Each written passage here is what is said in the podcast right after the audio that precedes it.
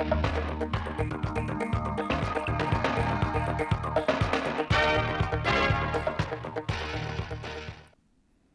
kính chào quý vị và các bạn đến với chương trình thời sự phát thanh tổng hợp chiều thứ hai, ngày 13 tháng 3 năm 2023 của Đài Phát thanh và Truyền hình Thanh Hóa. Những nội dung chính trong chương trình. Giao nhiệm vụ diễn tập khu vực phòng thủ cho các huyện Thọ Xuân, Yên Định. Khai mạc giải vô địch các câu lạc bộ vật cổ điển, vật tự do quốc gia năm 2023. Ủy ban nhân dân tỉnh thẩm định chuyển mục đích đất trồng lúa để thực hiện các dự án. Thu hút đầu tư phát triển doanh nghiệp khu vực miền núi. Phần tin thời sự quốc tế. Trung Quốc bế mạc kỳ họp thứ nhất Quốc hội khóa 14 Triều Tiên thông báo phóng thử thành công tên lửa hành trình chiến lược.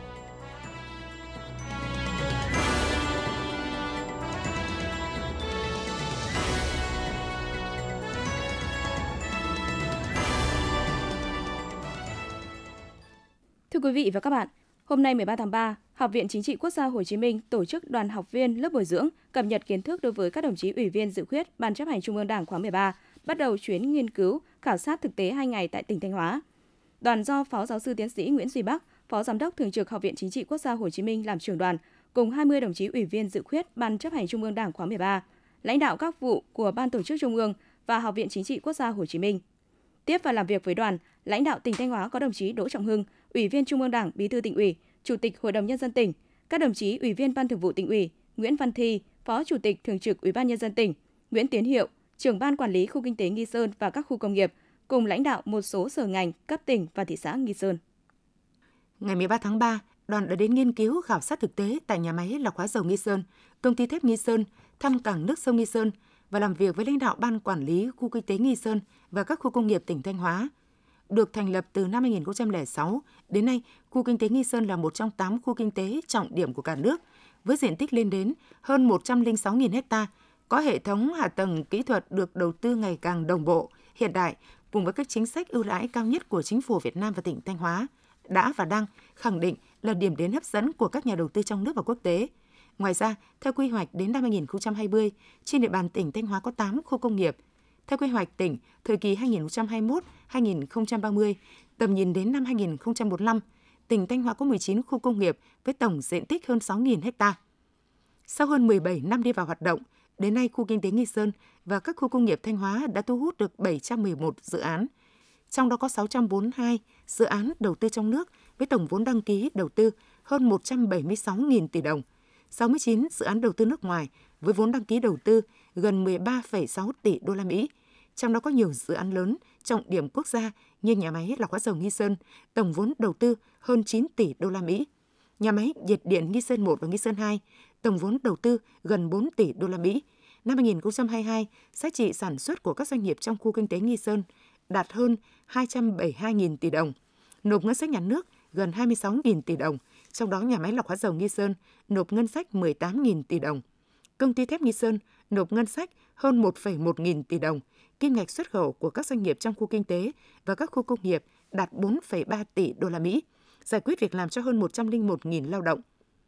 lãnh đạo Học viện Chính trị Quốc gia Hồ Chí Minh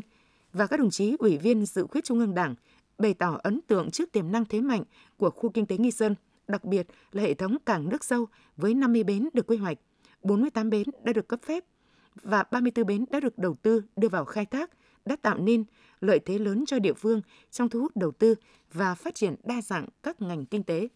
Các thành viên trong đoàn cũng đánh giá cao sự phát triển của khu kinh tế sau 17 năm thành lập – cũng như những đóng góp to lớn của khu kinh tế đối với tỉnh Thanh Hóa, khu vực Bắc Trung Bộ và cả nước. Các đồng chí cũng nêu lên nhiều câu hỏi và được lãnh đạo tỉnh giải đáp chia sẻ những kinh nghiệm thực tế trong quá trình xây dựng, phát triển khu kinh tế Nghi Sơn và các khu công nghiệp trên địa bàn. Về kinh nghiệm trong công tác giải phóng mặt bằng, đồng chí Bí thư tỉnh ủy Đỗ Trọng Hưng cho rằng đây là một nhiệm vụ khó nhưng hết sức quan trọng vì có giải phóng được mặt bằng thì mới triển khai được dự án đầu tư, mới giải ngân được vốn đầu tư công, kích thích hàng loạt ngành sản xuất khác phát triển theo, tạo nhiều việc làm cho người lao động. Do vậy, tỉnh hết sức chú trọng đến công tác này, coi giải phóng mặt bằng là nhiệm vụ của cả hệ thống chính trị, trong đó cần làm tốt công tác tuyên truyền, vận động, cân bằng các lợi ích của người dân, nhà nước, nhà đầu tư, đồng thời phải dành nguồn lực thỏa đáng cho công tác này. Về kinh nghiệm trong đầu tư hạ tầng khu kinh tế, khu công nghiệp, đồng chí Bí thư tỉnh ủy Đỗ Trọng Hưng chia sẻ, bên cạnh sự quan tâm đầu tư của Trung ương và nguồn từ ngân sách nhà nước, Thanh Hóa chủ trương huy động đa dạng các nguồn lực để đầu tư phát triển hạ tầng. Hàng năm, tổng huy động vốn đầu tư toàn xã hội trên địa bàn tỉnh đạt khoảng 140.000 tỷ đồng. Đây là con số rất lớn so với nguồn vốn đầu tư công trung bình khoảng hơn 10.000 tỷ mỗi năm mà tỉnh được phân bổ. Đồng chí Bí thư tỉnh ủy cũng chia sẻ kinh nghiệm trong việc kết hợp giữa phát triển khu công nghiệp với phát triển đô thị về hiệu quả của chính sách hỗ trợ đối với tàu vận chuyển container tại cảng Nghi Sơn. Buổi chiều, đoàn công tác đã đi nghiên cứu khảo sát thực tế về việc thực hiện chương trình xây dựng nông thôn mới tại huyện Đông Sơn. Có thể nói, sau hơn 11 năm triển khai, chương trình xây dựng nông thôn mới thực sự trở thành một cuộc cách mạng làm thay đổi căn bản diện mạo nông thôn và đời sống của nhân dân huyện Đông Sơn. Từ một huyện mà sản xuất nông nghiệp chiếm tỷ trọng 41,4% trong cơ cấu kinh tế, thu nhập bình quân đầu người năm 2011 mới chỉ đạt 13,6 triệu đồng một năm. Tỷ lệ hộ nghèo còn tới 22,1%. Bình quân mới chỉ đạt 5,4 tiêu chí nông thôn mới một xã. Đến năm 2019, Đông Sơn đã được công nhận huyện đạt chuẩn nông thôn mới. Đến năm 2022, toàn huyện có 62 thôn đạt chuẩn nông thôn mới kiểu mẫu, 5 xã đạt chuẩn nông thôn mới nâng cao, 3 xã đạt nông thôn mới kiểu mẫu, dẫn đầu toàn tỉnh. Thu nhập bình quân đầu người đạt 54,68 triệu đồng một năm. Tỷ lệ hộ nghèo giảm còn 0,34%. Từ năm 2011 đến hết năm 2022, toàn huyện đã huy động được hơn 10.400 tỷ đồng cho xây dựng nông thôn mới. Riêng 3 năm từ 2020 đến 2022 đã huy động được hơn 4.300 tỷ đồng. Qua trao đổi giữa các thành viên đoàn công tác và lãnh đạo địa phương, nhiều kinh nghiệm quý cách làm hay và hiệu quả trong xây dựng nông thôn mới được chia sẻ như công tác tuyên truyền vận động để người dân hiểu đúng mục đích, ý nghĩa của chương trình, từ đó tạo sự thống nhất trong nhận thức và hành động, cùng chung tay thực hiện chương trình, thực sự phát huy vai trò chủ thể của người dân trong xây dựng nông thôn mới. Kinh nghiệm về phát triển các mô hình liên kết sản xuất, phát triển doanh nghiệp, tạo việc làm và nâng cao thu nhập cho người dân nông thôn, về huy động và sử dụng có hiệu quả các nguồn lực trong xây dựng nông thôn mới. Ngoài những kinh nghiệm riêng của Đông Sơn, đồng chí Bí thư tỉnh ủy Đỗ Trọng Hưng cũng chia sẻ một số vấn đề chung của tỉnh trong xây dựng nông thôn mới, trong đó nhấn mạnh đến kinh nghiệm về việc xây dựng lộ trình và cách làm phù hợp với điều kiện cụ thể của từng địa phương, từng vùng miền, về sáng kiến của tỉnh trong việc xây dựng nông thôn mới từ thôn, bản đến xã. Bên cạnh đó, đồng chí Bí thư tỉnh ủy cũng nêu lên những khó khăn vướng mắc trong thực hiện các chương trình, nhất là việc thực hiện tiêu chí vệ sinh môi trường, tiêu chí nước sạch và việc phát triển nhân rộng các mô hình sản xuất hiệu quả ở nông thôn. Đoàn công tác ghi nhận đánh giá cao những chia sẻ của tỉnh Thanh Hóa và các địa phương đơn vị trong tỉnh, đồng thời khẳng định đây sẽ là nguồn tư liệu quý giá giúp các thành viên trong đoàn bổ sung kiến thức thực tiễn, đúc rút kinh nghiệm để vận dụng trong quá trình công tác của bản thân, cũng như tham mưu với Trung ương Đảng để giải quyết những vấn đề phát sinh trong thực tiễn.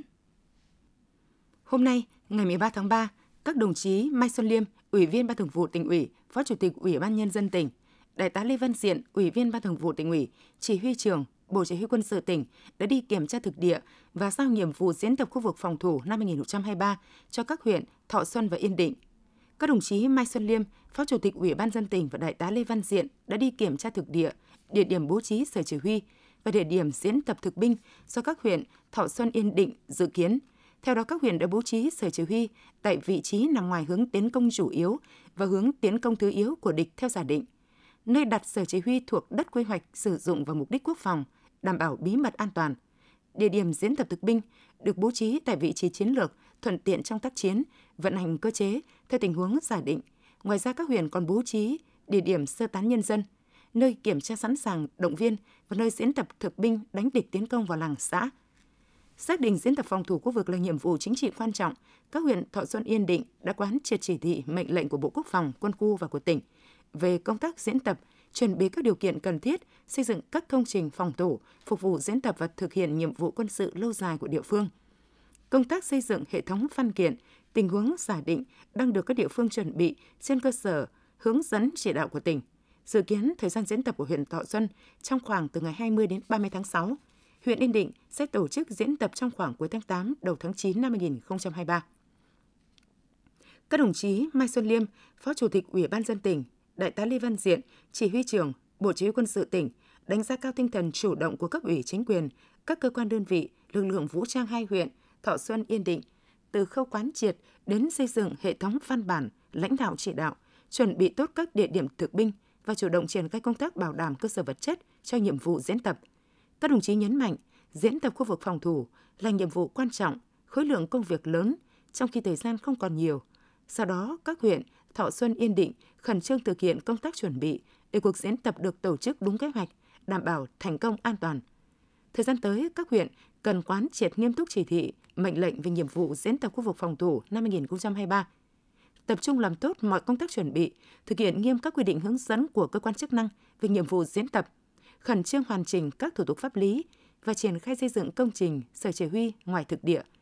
các khu vực diễn tập thực binh, xây dựng kịch bản vận hành các hội nghị theo đúng nguyên tắc và vận dụng linh hoạt vào tình hình thực tiễn của địa phương, tổ chức luyện tập chặt chẽ, nghiêm túc trước khi bước vào diễn tập. Quan tâm chỉ đạo bảo đảm nguồn ngân sách cho nhiệm vụ diễn tập theo quy định. Làm tốt công tác bảo đảm an ninh chính trị, trật tự an toàn xã hội trong suốt quá trình chuẩn bị và thực hành diễn tập, bảo đảm cuộc diễn tập được tổ chức thành công, an toàn tuyệt đối. Sáng nay 13 tháng 3, tại nhà thi đấu thể dục thể thao huyện Hoàng Hóa, Sở Văn hóa Thể thao và Du lịch Thanh Hóa, Ủy ban nhân dân huyện Hoàng Hóa phối hợp với Bộ môn vật, Tổng cục Thể dục Thể thao, Bộ Văn hóa Thể thao, Liên đoàn vật Việt Nam tổ chức khai mạc giải vô địch các câu lạc bộ vật cổ điển, vật tự do quốc gia năm 2023. Dự lễ khai mạc có đồng chí Đào Thanh Tùng, tỉnh ủy viên, Phó Chủ tịch Ủy ban nhân dân tỉnh, đại diện lãnh đạo Liên đoàn vật Việt Nam, Bộ môn vật Tổng cục Thể dục Thể thao và huyện Hoàng Hóa. Tham dự giải có gần 300 vận động viên thuộc 18 câu lạc bộ đến từ các tỉnh thành ngành trên cả nước, tranh tài ở các hạng cân nam nữ của nội dung vật tự do và vật cổ điển dành cho nam. Đây là giải đấu cấp quốc gia đầu tiên của năm 2023, được tổ chức nhằm đánh giá công tác huấn luyện, đào tạo vận động viên của các địa phương, đồng thời tuyển chọn những đồ vật xuất sắc chuẩn bị SEA Games 32 tổ chức tại Campuchia và ASEAN tại Trung Quốc. Tại buổi lễ, thừa ủy quyền Thủ tướng Chính phủ, Phó Chủ tịch Ủy ban nhân dân tỉnh Đầu Thanh Tùng đã trao bằng khen của Thủ tướng Chính phủ cho 7 vận động viên có thành tích xuất sắc tại SEA Games 31, trao huân chương lao động hạng 3 cho các huấn luyện viên có thành tích xuất sắc tại SEA Games 31 và trao bằng khen của Bộ trưởng Bộ Văn hóa Thể thao và Du lịch cho huấn luyện viên Nguyễn Đình Hùng, đơn vị Thanh Hóa. Giải vô địch các câu lạc bộ vật cổ điển vật tự do quốc gia năm 2023 chính là dịp để giới thiệu, tuyên truyền quảng bá hình ảnh, tiềm năng thế mạnh về văn hóa, lịch sử, du lịch đặc sắc của tỉnh Thanh Hóa nói chung và huyện Hoàng Hóa nói riêng đến bạn bè trong nước, góp phần phục vụ và nâng cao đời sống văn hóa tinh thần của nhân dân. Dự kiến giải sẽ kết thúc vào ngày 19 tháng 3 với lễ tổng kết và trao thưởng. Sáng nay, ngày 13 tháng 3, đồng chí Lê Đức Giang, Phó Chủ tịch Ủy ban dân tỉnh đã chủ trì hội nghị xem xét thẩm định chuyển mục đích sử dụng đất trồng lúa để thực hiện 13 dự án tại 7 huyện, thành phố trên địa bàn tỉnh Thanh Hóa. Theo báo cáo của Sở Tài nguyên Môi trường, diện tích đất lúa cần chuyển đổi để thực hiện 13 dự án là 265 ha, trong đó đất chuyên trồng lúa nước hơn 250 ha. Các dự án được triển khai thực hiện trên địa bàn thành phố Thanh Hóa và 6 huyện gồm Thọ Xuân, Nông Cống, Như Thanh, Hà Trung, Hoàng Hóa và Nga Sơn. Trong số 13 dự án được đầu tư, có 8 dự án cụm công nghiệp, 3 dự án khu dân cư đô thị và 2 dự án đường giao thông. Tất cả các dự án đã được Hội đồng Nhân dân tỉnh chấp thuận danh mục dự án thu hồi đất. Tại hội nghị, đại diện lãnh đạo các ngành cấp tỉnh, các địa phương và chủ đầu tư dự án đã trao đổi, làm rõ một số khó khăn vướng mắc trong quá trình thực hiện thủ tục chuyển đổi đất trồng lúa, làm ảnh hưởng đến thời gian thực hiện các dự án. Phát biểu tại hội nghị, Phó Chủ tịch Ủy ban dân tỉnh Lê Đức Giang khẳng định, việc chuyển đổi đất trồng lúa sang thực hiện các dự án có ý nghĩa rất quan trọng đối với quá trình phát triển kinh tế xã hội của tỉnh. Vì vậy, đề nghị các ngành địa phương tập trung tháo gỡ những vướng mắc thuộc thẩm quyền. Nếu vượt thẩm quyền thì kiến nghị Ủy ban dân tỉnh xem xét giải quyết nhằm tạo điều kiện cho các doanh nghiệp yên tâm đầu tư, nhanh chóng thực hiện dự án. Đồng chí Phó Chủ tịch Ủy ban dân tỉnh cũng đề nghị các ngành địa phương có liên quan, đặc biệt là Sở Tài nguyên Môi trường, xem xét việc chuyển đổi đất trồng lúa sang thực hiện các dự án một cách thấu đáo, kỹ lưỡng, đúng quy định pháp luật. Đối với các dự án còn vướng mắc, các quy định của pháp luật chưa đảm bảo, đồng chí Phó Chủ tịch Ủy ban dân tỉnh giao Sở Tài nguyên Môi trường phối hợp các đơn vị liên quan xây dựng văn bản báo cáo Bộ Tài nguyên Môi trường xem xét cho ý kiến. Quý vị và các bạn đang nghe chương trình thời sự phát thanh của Đài Phát thanh Truyền hình Thanh Hóa. Chương trình đang được thực hiện trực tiếp trên 6 FM tần số 92,3 MHz. Tiếp theo là những thông tin đáng chú ý mà phóng viên đài chúng tôi vừa cập nhật. Theo nội dung quyết định số 787 ngày 10 tháng 3 năm 2023 của Chủ tịch Ủy ban nhân dân tỉnh, Thanh Hóa có thêm 3 xã đạt chuẩn nông thôn mới, 8 xã đạt chuẩn nông thôn mới nâng cao và một xã đạt chuẩn nông thôn mới kiểu mẫu về chuyển đổi số năm 2022. Theo đó, các xã đạt chuẩn nông thôn mới gồm Cẩm Tâm, Cẩm Thủy, Nguyệt Ấn và Thủy Sơn, Ngọc Lặc. Các xã này được Chủ tịch Ủy ban nhân dân tỉnh trao tặng bằng công nhận xã đạt chuẩn nông thôn mới và được hỗ trợ 500 triệu đồng một xã theo quy định tại Nghị quyết số 185 ngày 10 tháng 12 năm 2021 của Hội đồng Nhân dân tỉnh Thanh Hóa. Các xã đạt chuẩn nông thôn mới nâng cao gồm Minh Tâm, Thiệu Phú, Thiệu Hóa, Định Bình, Yên Định, Dân Lực, Nông Trường, Triệu Sơn, Cẩm Tú, Cẩm Thủy, Hoàng Tân, Hoàng Giang, Hoàng Hóa. Các xã này được Chủ tịch Ủy ban nhân dân tỉnh trao tặng bằng công nhận xã đạt chuẩn nông thôn mới nâng cao và được hỗ trợ 800 triệu đồng. xã Văn Sơn Triệu Sơn đạt chuẩn nông thôn mới kiểu mẫu về chuyển đổi số, được Chủ tịch Ủy ban nhân dân tỉnh trao tặng bằng công nhận và được hỗ trợ 1 tỷ đồng. Ngày 13 tháng 3, thay mặt Chủ tịch Ủy ban dân tỉnh, Phó Chủ tịch Ủy ban dân tỉnh Đầu Thanh Tùng đã ký quyết định số 813 về việc thành lập trường tiểu học, trung học cơ sở và trung học phổ thông Hồng Đức trực thuộc trường Đại học Hồng Đức. Theo đó, trường tiểu học, trung học cơ sở và trung học phổ thông Hồng Đức nằm trong khuôn viên trường Đại học Hồng Đức có địa chỉ tại số 565 Quang Trung, phường Đông Vệ, thành phố Thanh Hóa. Trường tiểu học, trung học cơ sở và trung học phổ thông Hồng Đức là cơ sở giáo dục phổ thông công lập có nhiều cấp học, thực hiện cơ chế tự chủ chi thường xuyên, có tư cách pháp nhân, có tài khoản và con dấu riêng. Trường có quy mô 36 lớp, trong đó bao gồm 15 lớp tiểu học, 12 lớp trung học cơ sở và 9 lớp trung học phổ thông. Ủy ban Nhân dân tỉnh Thanh Hóa vừa phê duyệt công bố hiện trạng rừng tỉnh Thanh Hóa năm 2022. Theo đó, diện tích rừng hiện có của tỉnh là 647.737,35 ha. Trong đó, diện tích có rừng tự nhiên là 393.361,33 ha. Diện tích có rừng trồng là 254.376,02 ha. Diện tích rừng đủ tiêu chuẩn để tính độ che phủ toàn tỉnh là hơn 595.000 ha. Độ che phủ của rừng tương ứng 53,6%. Số liệu hiện trạng rừng năm 2022 là cơ sở để chỉ đạo điều hành phát triển kinh tế xã hội, bảo vệ môi trường sinh thái và lập kế hoạch bảo vệ phát triển rừng, sử dụng rừng, theo dõi diễn biến rừng cho năm tiếp theo. Chủ tịch Ủy ban nhân dân các huyện, thị xã, thành phố có trách nhiệm công khai và cung cấp thông tin kết quả hiện trạng rừng năm 2022 trên địa bàn để các tổ chức cá nhân thống nhất sử dụng.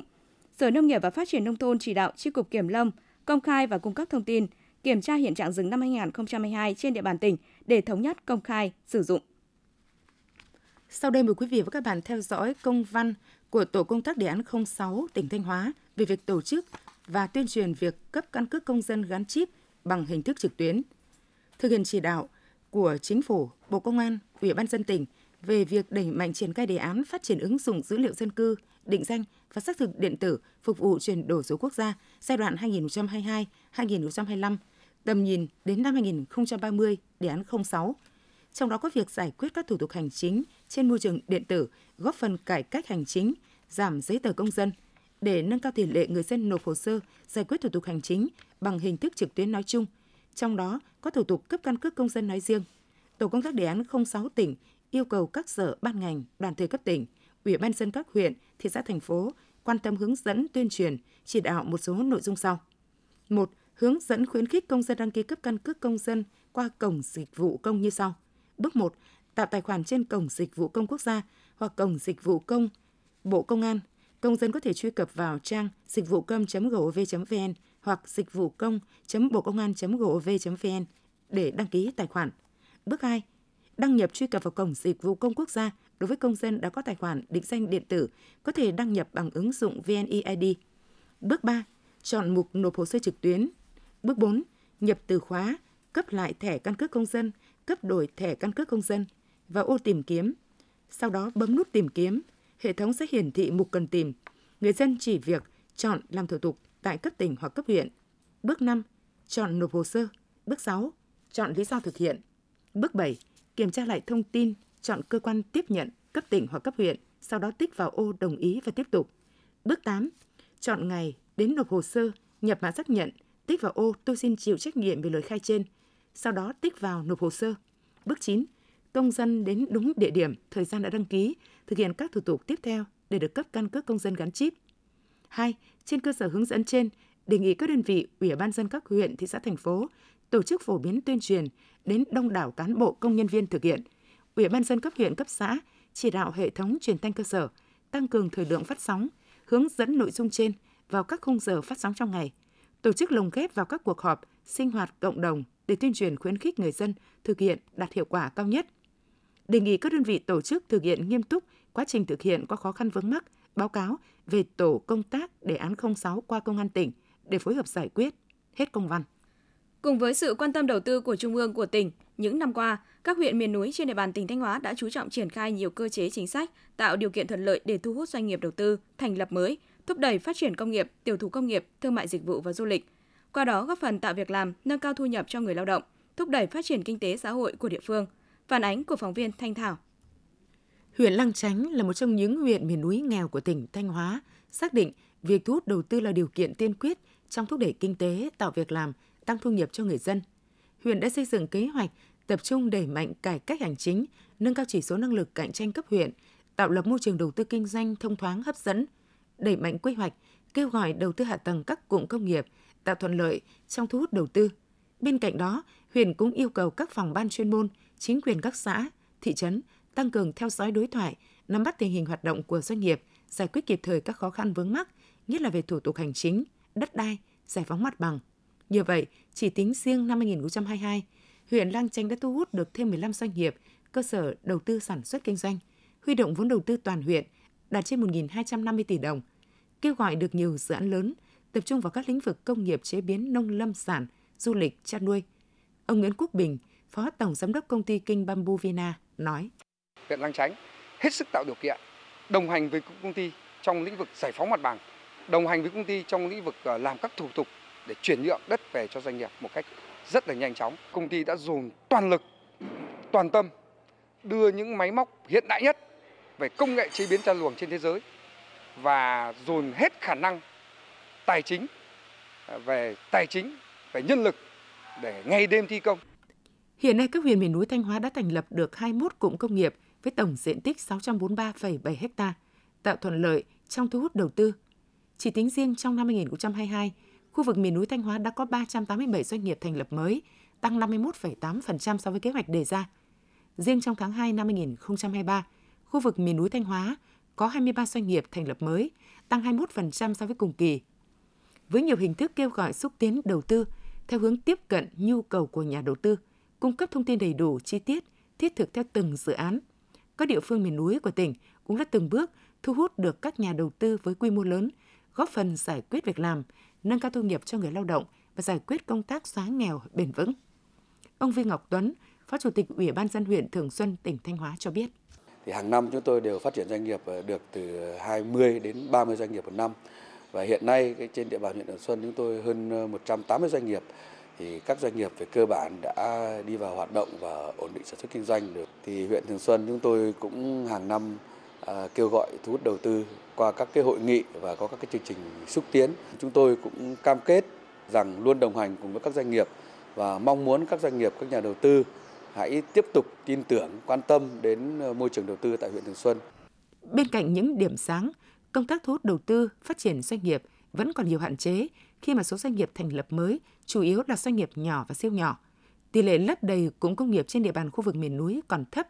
hạ tầng giao thông kết nối chưa đồng bộ, chất lượng lao động chưa đáp ứng được nhu cầu phát triển khiến nhiều nhà đầu tư còn e ngại khi đầu tư phát triển tại khu vực này. Thực tế này đòi hỏi các địa phương miền núi cần tiếp tục quan tâm đầu tư phát triển kết cấu hạ tầng, đồng thời đẩy mạnh các hoạt động hỗ trợ đào tạo nguồn nhân lực chất lượng cao, tập huấn nâng cao năng lực quản trị cho doanh nghiệp, hỗ trợ đấu mối giúp doanh nghiệp tìm kiếm thị trường, tiếp cận các chính sách ưu đãi về tín dụng, nhân lực để hoạt động thực sự hiệu quả, góp phần vào tăng trưởng kinh tế của địa phương.